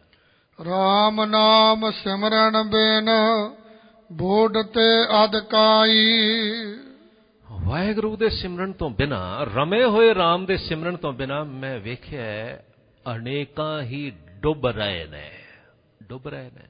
ਯਕੀਨ ਜਾਣਨਾ, ਇਸ ਜੀਵਨ ਤੋਂ ਬਾਅਦ ਡੁੱਬ ਰਹੇ ਨੇ, ਇਹ ਤੇ ਮੈਂ ਨਹੀਂ ਵੇਖਿਆ। ਪਰ ਇਸ ਜੀਵਨ ਵਿੱਚ ਡੁੱਬਦੇ ਹੋਏ ਮੈਂ ਬਥੇਰੇ ਵੇਖੇ ਨੇ। ਕਿਉਂ? ਸਾਡੇ ਮਨ ਦਾ ਸੁਭਾਅ ਹੈ, ਇਸ ਨੇ ਹਰ ਵੇਲੇ ਕੁਝ ਨਾ ਕੁਝ ਚੇਤੇ ਕਰੀ ਜਾਣਾ ਪਰ ਕੀ ਚੇਤੇ ਕਰਦਾ ਨਹੀਂ ਵੇਖਿਆ ਬੁਰਾਈਆਂ, ਵਿਕਾਰਾਂ ਦੇ ਖਿਆਲ, ਪੈਂਦੀ ਕਲਾ ਦੇ ਖਿਆਲ। ਇਹ ਸਾਰਾ ਕੁਝ ਤਿਆਗ ਤੇ ਵਾਹਿਗੁਰੂ ਨੂੰ ਚੇਤੇ ਕਰ, ਵਰਨਾ ਚੇਤੇ ਰੱਖੀ, ਆਪਣਾ ਜੀਵਨ ਐਵੇਂ ਡੁੱਬਦਿਆਂ ਹੀ ਗਵਾ ਜਾਏਗਾ। ਰਹਾਓ, ਬਣਤਾ ਸੁਤ ਦੇਹ ਗ੍ਰਹਿ ਸੰਪਦ ਸੁਖਦਾਈ ਅੱਛਾ ਤੇਰੇ ਮਨ ਦਾ ਖਿਆਲ ਲਗਾਤਾਰ ਕਿੱਧਰ ਜਾ ਰਿਹਾ ਹੈ? ਬਨਤਾ। ਇਸਤਰੀ ਵੱਲ ਸੁੱਤ ਪੁੱਤਰ ਵੱਲ ਦੇਹ ਸਰੀਰ ਵੱਲ ਗ੍ਰਹਿ ਘਰ ਵੱਲ ਸੰਪਤ ਸੁਖਦਾਈ ਜਾਂ ਫਿਰ ਪੈਸੇ ਵੱਲ ਜਿੰਨੂੰ ਤੋਂ ਬਹੁਤ ਸੁਖਦਾਈ ਸਮਝਣਾ ਹਰ ਵੇਲੇ ਤੇਰਾ ਮਨ ਤਾਂ ਹਰ ਵੇਲੇ ਇਹਨਾਂ ਸਭ ਸ਼ਾਇਆਂ ਨੂੰ ਯਾਦ ਕਰ ਰਿਹਾ ਹੈ। ਇਨ ਮੈਂ ਕਛ ਨਾਹੇ ਤੇਰੋ। ਕਾਲ ਅਵਦ ਆਈ। ਇਹਨਾਂ ਵਿੱਚੋਂ ਕਿਸੇ ਨੇ ਵੀ ਤੇਰੇ ਨਾਲ ਨਹੀਂ ਤੁਰਨਾ ਕੁਝ ਵੀ ਤੇਰਾ ਨਹੀਂ ਖਾਸ ਕਰਕੇ ਜਿਵੇਂ ਹੀ ਮੌਤ ਆਈ ਨਾ ਇਹਨਾਂ ਸਾਰਿਆਂ ਨੇ ਸਾਥ ਛੱਡ ਦੇਣਾ ਹੈ। ਮੌਤ ਨੇ ਆ ਕੇ ਹਰ ਹਾਲ ਛੁੜਾ ਦੇਣਾ ਹੈ ਤੇ ਫਿਰ ਇਹਨਾਂ ਵਿੱਚੋਂ ਕਿਸੇ ਨੇ ਤੇਰੀ ਸਹਾਇਤਾ ਨਹੀਂ ਕਰ ਸਕਣੀ। ਅਜਾ ਮਲ ਗਜ ਗਨਕਾ ਪਤਦ ਕਰਮ ਕੀਨੇ। ਦੇਖ ਭਾਈ ਪੌਰਾਣਿਕ ਗਾਥਾਵਾਂ ਨੇ ਕਨੌਜ ਦਾ ਰਹਿਣ ਵਾਲਾ ਬ੍ਰਾਹਮਣ ਅਜਾਮਲ ਭੈੜੀ ਸੰਗਤ ਵਿੱਚ ਫਸ ਗਿਆ, ਵੇਸਵਾ ਦੇ ਪ੍ਰੇਮ ਵਿੱਚ। ਅਨੇਕਾਂ ਕੁਕਰਮ ਕੀਤੇ ਉਸਨੇ। ਪਰ ਵਰਤ ਹੈ, ਕਿਉਂਕਿ ਭਗਤ ਕਬੀਰ ਸਾਹਿਬ ਦੀ ਜਿੰਨੀ ਵੀ ਆਡੀਅנס ਸੀ ਨਾ, ਜਿਨ੍ਹਾਂ ਨੂੰ ਉਪਦੇਸ਼ ਦੇਣਾ ਹੈ, ਉਹ ਬਹੁਤੇ ਇਹਨਾਂ ਵਰਤਾਵਾਂ ਨੂੰ ਹੀ ਸਮਝਦੇ ਨੇ। ਹਿੰਦੂ ਸਮਾਜ ਨੂੰ ਹੀ ਸਮਝਾਇਆ ਜਾ ਰਿਹਾ ਹੈ। ਪੌਰਾਣਿਕ ਗੱਥ ਹੈ ਕਨੌਜ ਦਾ ਰਹਿਣ ਵਾਲਾ ਬ੍ਰਾਹਮਣ ਅਜਾਮਲ ਜਦੋਂ ਉਹ ਬੁਰੇ ਕਰਮਾਂ ਵਿੱਚ ਫਸ ਗਿਆ, ਬਚਿਆ ਸਿਰਫ ਉਦੋਂ ਜਦੋਂ ਉਸ ਨੂੰ ਨਾਰਾਇਣ ਦੀ ਸੋਝੀ ਆ ਗਈ। ਵਾਹਿਗੁਰੂ ਦੀ ਯਾਦ ਉਸ ਦੇ ਹਿਰਦੇ ਵਿੱਚ ਬਣ ਗਈ। ਇਸੇ ਤਰ੍ਹਾਂ ਗਨਿਕਾ ਦਾ ਜੀਵਨ ਵੀ ਸ਼ੁਭ ਜੀਵਨ ਹੋ ਗਿਆ, ਚੰਗਾ ਜੀਵਨ ਹੋ ਗਿਆ, ਜਦੋਂ ਉਹ RAM ਵਾਹਿਗੁਰੂ ਨੂੰ ਯਾਦ ਕਰਨ ਲੱਗ ਪਈ। ਇਸੇ ਤਰ੍ਹਾਂ ਭਾਈ ਗੱਜ ਹਾਥੀ ਵੀ ਜਿਹੜਾ ਡੁੱਬ ਰਿਹਾ ਸੀ ਪਾਣੀ ਵਿੱਚ ਜਿਸ ਨੂੰ ਤੇਂਦੂਏ ਨੇ ਪਕੜ ਕੇ ਡੋਬਣਾ ਸੀ ਬਚ ਗਿਆ ਜਦੋਂ ਉਸ ਨੇ ਰਮੇ ਹੋਏ RAM ਵਾਹਿਗੁਰੂ ਨੂੰ ਯਾਦ ਕੀਤਾ। ਤਿਉ ਉਤਰ ਪਾਰ ਪਰੇ RAM ਨਾਮ ਲੀਨੇ। ਜਿਵੇਂ ਇਹ ਸਾਰੇ ਬਚ ਗਏ ਵਾਹਿਗੁਰੂ RAM ਨੂੰ ਜਪਣ ਦੇ ਨਾਲ ਰਮੇ ਹੋਏ RAM ਪਰਮੇਸ਼ਰ ਨੂੰ ਯਾਦ ਕਰਨ ਦੇ ਨਾਲ। ਸੁਕਰ ਕੁਕਰ ਜੋਨ ਭ੍ਰਮੇ ਤਉ ਲਾਜ ਨਾ ਆਈ। ਵੇਖ ਤੂੰ ਕਿਹੜੀਆਂ ਕਿਹੜੀਆਂ ਯੂਨੀਆਂ ਵਿੱਚੋਂ ਨਿਕਲ ਕੇ ਆਇਆ ਹੈ। ਸੂਰ ਬਣ ਕੇ ਕੁੱਤਾ ਬਣ ਕੇ ਅਨੇਕਾਂ ਜਨਮ ਤੋਂ ਬਿਤਾਏ ਨੇ ਮਨੁੱਖਾ ਜਨਮ ਮਿਲਿਆ ਹੈ ਹਾਲਾਂ ਵੀ ਸ਼ਰਮ ਨਹੀਂ ਆਉਂਦੀ ਲਾਜ ਨਹੀਂ ਆਉਂਦੀ ਇਹ ਜਨਮ ਵੀ ਗਵਾਈ ਜਾ ਰਿਹਾ ਹੈ ਦੁਨਿਆਵੀ ਖਿਆਲਾਂ ਵਿੱਚ। ਵਾਹਿਗੁਰੂ ਨੂੰ ਯਾਦ ਕਰ ਪਰਮੇਸ਼ਰ ਨੂੰ ਯਾਦ ਕਰ ਤਾਂ ਕਿ ਤੇਰਾ ਜੀਵਨ ਸਫਲ ਹੋ ਜਾਏ। RAM ਨਾਮ ਛਾੜ ਅੰਮ੍ਰਿਤ ਕਾਹੇ ਬਿਖ ਖਾਈ? ਕਿਉਂ ਵਾਹਿਗੁਰੂ ਦੇ ਨਾਮ ਅੰਮ੍ਰਿਤ ਨੂੰ ਤਿਆਗ ਕੇ ਨੀਵੇਂ ਵਿਚਾਰਾਂ ਦਾ ਜ਼ਹਿਰ ਹਰ ਵੇਲੇ ਪੀਣ ਤੇ ਤੁਲਿਆ ਰਹਿਣਾ ਹੈ? ਤਾਜ ਭਰਮ ਕਰਮ ਬੇਦਨ ਖੇਦ RAM ਨਾਮ ਲੇਹੀ। ਭਰਮ ਛੱਡ ਦੇ ਇੱਕ ਗੱਲ ਹੋਰ। ਪੁਰਾਣਾਂ ਦੇ ਮੁਤਾਬਕ ਦੋ ਤਰ੍ਹਾਂ ਦੇ ਕਰਮ ਨੇ ਜਾਂ ਤੇ ਹਨ ਵਿਦ ਕਰਮ ਵਿਧੀ ਕਰਮ। ਜਿਨ੍ਹਾਂ ਦੀ ਵਿਧੀ ਦੱਸੀ ਗਈ ਹੈ। ਬਈ ਆ ਕਰਮ ਨਾ ਇਸ ਤਰ੍ਹਾਂ ਕਰਨਾ ਹੈ। ਫਲਾਣੇ ਦੇਵਤੇ ਦੀ ਪੂਜਾ ਐਸ ਵਿਧੀ ਨਾਲ ਕਰਨੀ ਹੈ, ਵਿਧੀ ਕਰਮ। ਤੇ ਜਾਣੇ ਨਿਸ਼ੇਧ ਕਰਮ ਜਿਹੜੇ ਨਹੀਂ ਕਰਨੇ। ਭਗਤ ਕਬੀਰ ਸਾਹਿਬ ਆਖਦੇ ਨੇ, ਛੱਡ ਦੇ ਇਹਨਾਂ ਸਭ ਗੱਲਾਂ ਨੂੰ, ਕਿਉਂਕਿ ਵਿਧੀ ਕਰਮ, ਨਿਸ਼ੇਧ ਕਰਮ ਸਮਝ ਵੀ ਲਵੇ। ਉੱਤਮ ਕਰਮ ਸਿਰਫ ਤੇ ਸਿਰਫ ਇੱਕੋ ਹੈ, ਵਾਹਿਗੁਰੂ ਨੂੰ ਯਾਦ ਕਰਨਾ, ਨਾਮ ਜਪਣਾ। ਜੀਵਨ ਸਫਲ ਹੋਣਾ ਹੈ ਸਿਰਫ ਉਸ ਢੰਗ ਨਾਲ। ਗੁਰ ਪ੍ਰਸਾਦ ਜਨ ਕਬੀਰ RAM ਕਰ ਸਨੇਹੀ। ਗੁਰੂ ਦੀ ਕਿਰਪਾ ਸਦਕਾ, ਹੈ ਭਾਈ, ਜੇ ਤੂੰ ਨਾਮ ਜਪੇ, ਪਰਮੇਸ਼ਰ ਨੂੰ ਸਨੇਹੀ ਬਣਾ ਲੈ, ਤੇਰਾ ਜੀਵਨ ਸਫਲ ਹੋ ਜਾਏਗਾ। ਲੜੀਵਾਰ ਚੱਲ ਰਹੀ ਸਤਿਗੁਰੂ ਮਹਾਰਾਜ, ਗੁਰੂ ਗ੍ਰੰਥ ਸਾਹਿਬ ਜੀ ਦੇ ਪਾਵਨ ਬਚਨਾਂ ਦੀ ਵਿਚਾਰ ਵਿੱਚੋਂ ਭਾਈ ਸਾਹਿਬ ਜੀ ਸ਼ਬਦ ਉਚਾਰਨ ਕਰਨ ਲੱਗੇ ਨੇ। ਬੜੀ ਅਨੋਖੀ ਤੇ ਪ੍ਰਸੰਨਤਾ ਵਾਲੀ ਗੱਲ ਹੈ ਕਿ ਕੁਦਰਤੀ ਇਸ ਸ਼ਬਦ ਦਾ ਭਾਵ ਵੀ ਬਿਲਕੁਲ ਇਸੇ ਸ਼ਬਦ ਨਾਲ ਮੇਲ ਖਾਂਦਾ ਹੈ। ਸਤਿਗੁਰੂ ਜੀ ਉਚਾਰਨ ਕਰਦੇ ਨੇ। ਸੋਹੀ ਮਹੱਲਾ ਪੰਜਵਾ ਪ੍ਰਾਤਹ ਕਾਲ ਹਰ ਨਾਮ ਉਚਾਰੀ। ਵਾਹ ਵਾਹ। ਦੇਖੋ ਬਹੁਤ ਵਾਰ ਨਾ ਸਿਆਣਪ ਰੱਖਣ ਵਾਲੇ ਬੰਦੇ ਦੇ ਸਾਹਮਣੇ ਇੱਕ ਹੋਰ ਅੜਚਣ ਆ ਜਾਂਦੀ ਹੈ। ਅੱਜ ਇਹ ਬੜਾ ਮੁਸ਼ਕਲ ਵਾਲਾ ਮੌਕਾ ਬਣਿਆ ਹੋਇਆ ਹੈ, ਜਦੋਂ ਹਰ ਬੰਦਾ ਆਪਣੇ ਆਪ ਨੂੰ ਵਿਦਵਾਨ ਜਾਣ ਕੇ ਜਿਹੜੀਆਂ ਮੂਲ ਬੇਸਿਕ ਗੱਲਾਂ ਨੇ, ਉਹਨਾਂ ਨੂੰ ਵੀ ਸਮਝਣ ਤੋਂ ਅਸਮਰੱਥ ਹੋ ਗਿਆ ਹੈ। ਕਾਲ ਹਰ ਨਾਮ ਉਚਾਰੀ, ਅੰਮ੍ਰਿਤ ਵੇਲੇ ਜਾਗ ਕੇ ਭਾਈ ਨਾਮ ਜਪ, ਵਾਹਿਗੁਰੂ ਨੂੰ ਯਾਦ ਕਰ, ਫਿਰ ਕੀ ਹੋਵੇਗਾ? ਈਤ ਊਤ ਕੀ ਓਟ ਸਵਾਰੀ। ਇਥੋਂ ਦੀ ਤੇ ਉਥੋਂ ਦੀ ਤੈਨੂੰ ਓਟ ਮਿਲ ਜਾਏਗੀ ਆਸਰਾ ਮਿਲ ਜਾਏਗਾ ਵਾਹਿਗੁਰੂ ਇੱਥੇ ਵੀ ਤੇਰਾ ਸਹਾਰਾ ਬਣੇਗਾ ਜਗਤ ਵਿੱਚ ਵੀ ਤੇ ਰੱਬੀ ਦਰਗਾਹ ਤੇ ਵੀ। ਸਦਾ ਸਦਾ ਜਪੀਐ ਹਰ ਨਾਮ। ਇਹ ਭਾਈ ਸਦਾ ਹੀ ਵਾਹਿਗੁਰੂ ਦਾ ਨਾਮ ਜਪਦੇ ਰਹਿਣਾ ਚਾਹੀਦਾ ਹੈ। ਪੂਰਨ ਹੋਵੈ ਮਨ ਕੇ ਕਾਮ। ਤੇਰੇ ਮਨ ਚਿਤ ਵਿੱਚ ਸਾਰੇ ਕਾਰਜ ਪੂਰੇ ਹੋ ਜਾਣਗੇ ਹੋ ਜਾਂਦੇ ਨੇ। ਵਾਹਿਗੁਰੂ ਦੇ ਨਾਮ ਵਿੱਚ ਐਸਾ ਬਲ ਹੈ। ਰਹਾਉ ਪ੍ਰਭ ਅਬਨਾਸੀ ਰਹਿਨ ਦਿਨ ਗਾਓ। हे ਭਾਈ ਰਾਤ ਦਿਨ ਅਬਿਨਾਸ਼ੀ ਪ੍ਰਭੂ ਨੂੰ ਗਾਉਣਾ ਕਰ। ਜੀਵਤ ਮਰਤ ਨਿਹਚਲ ਪਾਵਹਿ ਥਾਓ। ਜਿਉਣ ਜਿਉਣ ਤੋਂ ਲੈ ਕੇ ਮਰਨ ਤੱਕ। ਅਥਵਾ ਜੀਵਨ ਵਿੱਚ ਰਹਿੰਦਿਆਂ ਤੂੰ ਜੀਵਤ ਮਰਤ ਹੋ ਜਾਏਗਾ ਭਾਵ ਜਿਉਂਦਿਆਂ ਹੀ ਉੱਚੀ ਅਵਸਥਾ ਹਾਸਲ ਕਰ ਲਏਗਾ ਦੁਨੀਆ ਦੇ ਮੋਹ ਦੇ ਬੰਧਨਾਂ ਵਿੱਚੋਂ ਛੁਟਕਾਰਾ ਹਾਸਲ ਕਰ ਲਵੇਂਗਾ ਰੱਬੀ ਦਰਗਾਹ ਤੇ ਥਾਂ ਮਿਲ ਜਾਏਗੀ। ਸੋ ਸਾਹੋ ਸੇਵ ਜਿਤ ਟੋਟ ਨ ਆਵੈ। ਫਿਰ ਕਿਸ ਨੂੰ ਯਾਦ ਕਰ? ਉਹ ਸ਼ਾ ਉਹ ਵਾਹਿਗੁਰੂ ਜਿਸ ਨੂੰ ਚੇਤੇ ਕਰਦਿਆਂ ਜਿਸ ਦੇ ਕੋਲੋਂ ਨਾਮ ਦੀ ਦਾਤ ਮੰਗਿਆਂ ਦੁਨੀਆ ਵਿੱਚ ਫਿਰ ਕਦੇ ਕਿਸੇ ਗੱਲ ਦੀ ਤੋਟ ਨਹੀਂ ਆਉਂਦੀ। ਖਾਤ ਖਰਚਤ ਸੁਖ ਆਨੰਦ ਵਿਹਾਵੈ। ਜਿਸ ਦੇ ਕੋਲੋਂ ਵਾਹਿਗੁਰੂ ਦੇ ਨਾਮ ਦੀ ਦਾਤ ਖਾਂਦਿਆਂ ਖਰਚਦਿਆਂ ਸੁਖ ਤੇ ਆਨੰਦ ਨਾਲ ਜੀਵਨ ਗੁਜ਼ਰਦਾ ਹੈ। ਜਗ ਜੀਵਨ ਪੁਰਖ ਸਾਧ ਸੰਗ ਪਾਇਆ। ਜਿਸ ਨੂੰ ਜਗ ਜੀਵਨ ਪੁਰਖ ਭਾਵ ਇਸ ਜਗਤ ਦੇ ਜੀਵਨ ਮਾਲਕ ਅਕਾਲ ਪੁਰਖ ਵਾਹਿਗੁਰੂ ਦੀ ਯਾਦ ਨਸੀਬ ਹੋ ਗਈ ਕਿਵੇਂ? ਸਤ ਸੰਗ ਵਿੱਚ ਆ ਕੇ। ਗੁਰ ਪ੍ਰਸਾਦ ਨਾਨਕ ਨਾਮ ਧਿਆਇਆ। ਗੁਰੂ ਦੀ ਕਿਰਪਾ ਨਾਲ ਨਾ ਹੈ ਨਾਨਕ ਗੁਰੂ ਦੀ ਕਿਰਪਾ ਨਾਲ ਉਸ ਦਾ ਨਾਮ ਜਪਦਿਆਂ ਐਸਾ ਜੀਵ ਆਪਣਾ ਜੀਵਨ ਸਫਲ ਕਰ ਲੈਂਦਾ ਹੈ। ਮੈਂ ਫਿਰ ਦੁਹਰਾ ਕੇ ਇਹ ਗੱਲ ਆਖਦਾ ਈਤ ਊਤ ਕੀ ਓਟ ਸਵਾਰੀ? ਪ੍ਰਤਹ ਕਾਲ ਹਰ ਨਾਮ ਉਚਾਰੀ। ਜੇ ਤੂੰ ਅੰਮ੍ਰਿਤ ਵੇਲੇ ਨਾਮ ਜਪੇ, ਭਾਈ ਸਾਹਿਬ, ਭਾਈ ਗੁਰਦਾਸ ਸਾਹਿਬ ਜੀ ਨੂੰ ਪੁੱਛੀਏ। ਭਾਈ ਗੁਰਦਾਸ ਵੀ ਆਖਦੇ ਨੇ, ਗੁਰਸਿੱਖ ਭਲਕੇ ਉੱਠ ਕਰ ਅੰਮ੍ਰਿਤ ਵੇਲੇ ਸਰ ਨਾ ਬੰਦਾ, ਗੁਰ ਕੇ ਬਚਨ ਉਚਾਰ ਕੇ ਧਰਮਸਾਲ ਦੀ ਸੁਰਤ ਕਰਨ ਦਾ। ਸਤਿਗੁਰੂ, ਸ੍ਰੀ ਗੁਰੂ ਰਾਮਦਾਸ ਜੀ ਮਹਾਰਾਜ ਸੱਚੇ ਪਾਤਸ਼ਾਹ ਵੀ ਉਚਾਰਨ ਕਰਦੇ ਨੇ, ਜੇ ਤੂੰ ਆਪਣੇ ਆਪ ਨੂੰ ਸਿੱਖ ਅਖਵਾਉਣਾ ਹੈ ਤਾਂ ਇਹ ਕੰਮ ਜ਼ਰੂਰ ਕਰ। ਗੁਰ ਸਤਿਗੁਰ ਕਾ ਜੋ ਸਿੱਖ ਅਖਾਏ, ਸੋ ਭਲਕੇ ਉੱਠ ਹਰ ਨਾਮ ਧਿਆਵੇ ਅੱਛਾ, ਫਿਰ ਕੀ ਹੋਵੇਗਾ?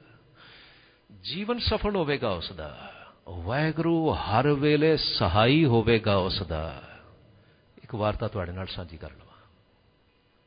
ਫਰਵਰੀ ਦੇ ਦਿਨ ਚੱਲ ਰਹੇ ਨੇ ਉਹ ਦਿਹਾੜੇ, ਜਦੋਂ ਅੱਜ ਤੋਂ ਲਗਭਗ 100 ਸਾਲ ਪਹਿਲਾਂ 1920 21 22 ਦੇ ਉਹ ਦਿਹਾੜੇ ਕਿਤੇ ਯਾਦ ਕਰਿਓ। ਜਦੋਂ ਸਿੱਖ ਪੰਥ ਨੂੰ ਗੁਰਦੁਆਰਿਆਂ ਦੀ ਸੇਵਾ ਸੰਭਾਲ ਕਰਨ ਦੇ ਲਈ ਹੀ ਅਨੇਕਾਂ ਕੁਰਬਾਨੀਆਂ ਦੇਣੀਆਂ ਪਈਆਂ। ਨਨਕਾਣਾ ਸਾਹਿਬ ਦਾ ਸ਼ਹੀਦੀ ਸਾਕਾ ਬਿਲਕੁਲ ਨਜ਼ਦੀਕ। ਮੈਨੂੰ ਵਾਰਤਾ ਯਾਦ ਆ ਰਹੀ ਹੈ। ਸਰਦਾਰ ਹਰਭਜਨ ਸਿੰਘ ਸੋਢੀ ਚੰਡੀਗੜ੍ਹ ਵਾਲਿਆਂ ਨੇ ਭਜਨ ਬੰਦਗੀ ਦਾ ਪ੍ਰਤਾਪ ਵਿੱਚ ਇੱਕ ਬੜੀ ਪਿਆਰੀ ਵਾਰਤਾ ਲਿਖੀ। ਕਹਿਣ ਲੱਗੇ, ਨਨਕਾਣਾ ਸਾਹਿਬ ਵੱਲ ਨੂੰ ਜਥਾ ਜਾ ਰਿਹਾ ਸੀ। ਜਥੇਦਾਰ ਸਾਹਿਬ ਨੂੰ ਹੁਕਮ ਕੀਤਾ ਗਿਆ ਕਿ ਤੁਸੀਂ ਪਿੰਡਾਂ ਦੇ ਵਿੱਚੋਂ ਦੀ ਲੰਘਦਿਆਂ ਹੋਇਆਂ ਤਾਂ ਕਿ ਸਾਰੀ ਸੰਗਤ ਨੂੰ ਇਸ ਸਾਰੇ ਘਟਨਾਕ੍ਰਮ ਦੇ ਬਾਰੇ ਵਿੱਚ ਜਾਣਕਾਰੀ ਦਿੰਦਿਆਂ ਤੁਸੀਂ ਨਨਕਾਣਾ ਸਾਹਿਬ ਵਿਖੇ ਪਹੁੰਚਣਾ ਹੈ। ਉਸ ਜਥੇ ਵਿੱਚ ਸ਼ਾਮਲ ਸਨ ਕੁਝ ਨੌਜਵਾਨ ਜਿਨ੍ਹਾਂ ਨੇ ਬਾਅਦ ਵਿੱਚ ਇਹ ਵਾਰਤਾ ਦੱਸੀ। ਕਹਿਣ ਲੱਗੇ, ਅਸੀਂ ਨੌ ਤਿੰਨ ਨੌਜਵਾਨ ਪੜ੍ਹੇ ਲਿਖੇ ਸਾਂ ਤੇ ਜਥੇਦਾਰ ਸਾਹਿਬ ਸਾਡੇ ਮਨ ਵਿੱਚ ਇਹ ਮਾਣ ਸੀ ਵੀ ਜਥੇਦਾਰ ਸਾਹਿਬ ਸਾਡੇ ਤੋਂ ਘੱਟ ਪੜ੍ਹੇ ਲਿਖੇ ਨੇ। ਕਹਿਣ ਲੱਗੇ, ਇਸ ਲਈ ਨਾ ਅਸੀਂ ਬਹੁਤ ਵਾਰ ਹੁਕਮ ਅਦੂਲੀ ਕਰ ਲੈਂਦੇ ਸਾਂ। ਜਥੇਦਾਰ ਸਾਹਿਬ ਨੇ ਇੱਕ ਦਿਹਾੜੇ ਸਾਨੂੰ ਬੁਲਾਇਆ ਤੇ ਹੁਕਮ ਕੀਤਾ, ਦੇਖੋ, ਹੁਕਮ ਹੈ ਖਾਲਸਾ ਪੰਥ ਦਾ ਕਿ ਅਸੀਂ ਸ਼ਹੀਦੀ ਪਾਉਣ ਦੇ ਲਈ ਨਨਕਾਣਾ ਸਾਹਿਬ ਵੱਲ ਜਾ ਰਹੇ ਹਾਂ ਤੇ ਤੁਸੀਂ ਡਿਸਪਲਿਨ ਵਿੱਚ ਨਹੀਂ ਰਹਿੰਦੇ। ਫਿਰ ਤੁਹਾਨੂੰ ਕਿਉਂ ਨਾ ਇਹ ਸਜ਼ਾ ਦਿੱਤੀ ਜਾਏ ਕਿ ਤੁਹਾਡੇ ਕੋਲੋਂ ਇਹ ਵਰਦੀ ਲੁਹਾੜ ਲਈ ਜਾਏ ਤੇ ਤੁਹਾਨੂੰ ਘਰੇ ਤੋਰ ਦਿੱਤਾ ਜਾਏ। ਕਹਿਣ ਲੱਗੇ, ਸਾਡੇ ਤਿੰਨਾਂ ਨੌਜਵਾਨਾਂ ਦੀ ਨਾ ਹਾਲਤ ਬੜੀ ਬੁਰੀ ਹੋ ਗਈ। ਅਸੀਂ ਤੇ ਸ਼ਹੀਦੀ ਦਾ ਚਾਲ ਲੈ ਕੇ ਘਰੋਂ ਨਿਕਲੇ ਸਾਂ। ਇਹ ਕੀ ਹੋ ਗਿਆ? ਆਖਣ ਲੱਗੇ, ਅਸਾਂ ਹੱਥ ਜੋੜ ਕੇ ਵਾਅਦਾ ਕੀਤਾ, ਮੁਆਫੀ ਮੰਗੀ ਭਈ ਜਥੇਦਾਰ ਸਾਹਿਬ, ਜਿਵੇਂ ਤੁਸੀਂ ਹੁਕਮ ਕਰੋਗੇ ਨਾ, ਅਸੀਂ ਤੁਹਾਡੇ ਆਗਿਆਕਾਰੀ ਰਵਾਂਗੇ। ਜੋ ਸਜ਼ਾ ਲਾਉਣੀ ਲਾ ਦਿਓ। ਜਥੇਦਾਰ ਸਾਹਿਬ ਹੱਸ ਕੇ ਕਹਿਣ ਲੱਗੇ, ਅੱਛਾ, ਤੁਹਾਡੇ ਲਈ ਇੱਕੋ ਹੀ ਸਜ਼ਾ ਹੈ। ਤੁਸੀਂ ਨਾ ਬਜ਼ੁਰਗ ਸਿੱਖਾਂ ਦੇ ਪੰਜ ਪੰਜ ਸਿੱਖਾਂ ਦੇ ਬਿਸਤਰੇ ਤੁਸੀਂ ਚੁੱਕ ਕੇ ਲੈ ਕੇ ਜਾਣੇ ਨੇ। ਜਿਹੜੇ ਵਿਚਾਰੇ ਤੁਰਨ ਵਿੱਚ ਔਖ ਮਹਿਸੂਸ ਕਰ ਰਹੇ ਨੇ, ਬਜ਼ੁਰਗ, ਤੁਸੀਂ ਸੇਵਾ ਕਰਨੀ ਹੈ। ਕਹਿਣ ਲੱਗੇ, ਅਸੀਂ ਖੁਸ਼ੀ ਨਾਲ ਸੇਵਾ ਪ੍ਰਵਾਨ ਕਰ ਲਈ। ਆਖਣ ਲੱਗੇ ਤੁਰੇ ਜਾ ਰਹੇ ਹਾਂ ਜਥੇ ਨਾਲ। ਜਾਂਦਿਆਂ ਜਾਂਦਿਆਂ ਸ਼ਾਮ ਨੂੰ ਜਿੱਥੇ ਠਹਿਰਾਓ ਕਰਨਾ ਸੀ ਇੱਕ ਪਿੰਡ ਵਿੱਚ ਆਖਣ ਲੱਗੇ ਮੈਨੂੰ ਇਹ ਪਤਾ ਸੀ ਬਈ ਆਹ ਜਿਹੜਾ ਰਸਤਾ ਜਾ ਰਿਹਾ ਨੇ ਜਿੱਥੋਂ ਜਥੇ ਨੇ ਜਾਣਾ ਹੈ, ਸਿੱਧੇ ਰਸਤਿਓਂ ਇਹ ਥੋੜਾ ਲੰਬਾ ਪੈਂਦਾ ਹੈ। ਕਹਿਣ ਲੱਗੇ ਮੈਂ ਜਥੇਦਾਰ ਸਾਹਿਬ ਨੂੰ ਬੇਨਤੀ ਕੀਤੀ ਜਥੇਦਾਰ ਸਾਹਿਬ ਇਹ ਖੇਤਾਂ ਦੇ ਵਿੱਚੋਂ ਦੀ ਨਾ ਸ਼ਾਰਟਕਟ ਰਸਤਾ ਹੈ। ਜੇ ਆਗਿਆ ਦਿਓ ਤੇ ਇਧਰੋਂ ਚਲੇ ਜਾਈਏ। ਜਥੇਦਾਰ ਸਾਹਿਬ ਨਹੀਂ ਮੰਨ ਗਏ। ਕਹਿਣ ਲੱਗੇ, ਜਿਵੇਂ ਅਸੀਂ ਖੇਤਾਂ ਵਿੱਚ ਵੜੇ ਕੁਦਰਤੀ, ਉਹਨਾਂ ਦਿਨਾਂ ਵਿੱਚ ਬੜੇ ਉੱਚੀ ਉੱਚੀ ਫਸਲ ਉੱਗੀ ਹੋਈ ਸੀ। ਰਸਤਾ ਦਿਸੇ ਨਾ, ਰਾਤ ਹੋਣ ਦਾ ਵੇਲਾ ਹੋ ਗਿਆ। ਬੜੇ ਘਬਰਾਏ, ਹੁਣ ਕੀ ਕਰੀਏ? ਕਹਿਣ ਲੱਗੇ, ਜਿਵੇਂ ਹੀ ਅਸੀਂ ਘਬਰਾਹਟ ਵਿੱਚ ਆਏ ਨਾ, ਹੁਣ ਕਿਵੇਂ ਹੋਵੇਗਾ? ਰਸਤਾ ਭੁੱਲ ਗਿਆ, ਕਿੱਧਰ ਜਾਈਏ? ਭਾਰ ਚੁੱਕਿਆ ਹੋਇਆ ਹੈ। ਆਖਣ ਲੱਗੇ, ਅਸੀਂ ਨਾ ਉਸੇ ਵੇਲੇ ਹੱਥ ਜੋੜ ਕੇ ਅਰਦਾਸ ਕੀਤੀ, ਸੱਚੇ ਪਾਤਸ਼ਾਹ, ਜਿਸ ਦੇ ਹੁਕਮ ਵਿੱਚ, ਜਿਸ ਦੇ ਪਾਵਨ ਅਸਥਾਨਾਂ ਤੇ ਸ਼ਹੀਦੀ ਹਾਸਲ ਕਰਨ ਦੇ ਲਈ ਅਸੀਂ ਜਾ ਰਹੇ ਹਾਂ ਹੁਣ ਤੁਸੀਂ ਰਹਿਮਤ ਕਰੋ, ਸਾਡੇ, ਸਾਨੂੰ ਤੇ ਰਸਤਾ ਵੀ ਨਹੀਂ ਲੱਭ ਰਿਹਾ। ਆਖਣ ਲੱਗੇ, ਹਾਲਾਂ ਅਰਦਾਸ ਸਮਾਪਤ ਵੀ ਨਹੀਂ ਸੀ ਹੋਈ ਜਦੋਂ ਇੱਕ ਨੌਜਵਾਨ ਘੋੜਾ ਤੇ ਉਠਣੀ ਲੈ ਕੇ ਸਾਡੇ ਕੋਲ ਪਹੁੰਚ ਗਿਆ। ਆਖਣ ਲੱਗਾ, ਤੁਸੀਂ ਨਾ ਇਸ ਤਰ੍ਹਾਂ ਕਰੋ, ਜਲਦੀ ਨਾਲ ਆਪਣੇ ਬਿਸਤਰੇ ਇਸ ਉਠਣੀ ਤੇ ਰੱਖ ਦਿਓ ਤੇ ਤੁਸੀਂ ਦੋਵੇਂ ਜਣੇ ਮੇਰੇ ਨਾਲ ਘੋੜੀ ਤੇ ਬਹਿ ਜਾਓ। ਬਿਠਾਇਆ। ਜਲਦੀ ਨਾਲ ਉਸ ਸਾਰੇ ਭੁੱਲ ਭੁਲੇਖੇ ਵਾਲੇ ਰਸਤੇ ਵਿੱਚੋਂ ਕੱਢ ਕੇ ਮੰਜ਼ਲ ਤੇ ਪਹੁੰਚੇ ਤੇ ਪੁਚਾ ਕੇ ਆਖਣ ਲੱਗਾ, ਇਹ ਬਿਲਕੁਲ ਸਾਹਮਣੇ ਤੁਹਾਡੇ ਜਥੇ ਨੇ ਪਹੁੰਚਣਾ ਹੁਣੇ ਕੁਝ ਮਿੰਟਾਂ ਤੱਕ ਪਹੁੰਚ ਜਾਏਗਾ। ਕਹਿਣ ਲੱਗੇ, ਜਿਵੇਂ ਹੀ ਅਸੀਂ ਉਤਰੇ, ਮੁੜ ਬਿਸਤਰੇ ਸਿਰ ਤੇ ਰੱਖੇ, ਜਾਣ ਲੱਗੇ, ਮਨ ਵਿੱਚ ਖਿਆਲ ਆਇਆ, ਇੱਕ ਵਾਰ ਇਸ ਭਲੇ ਪੁਰਸ਼ ਦਾ ਧੰਨਵਾਦ ਤੇ ਕਰ ਲਈਏ।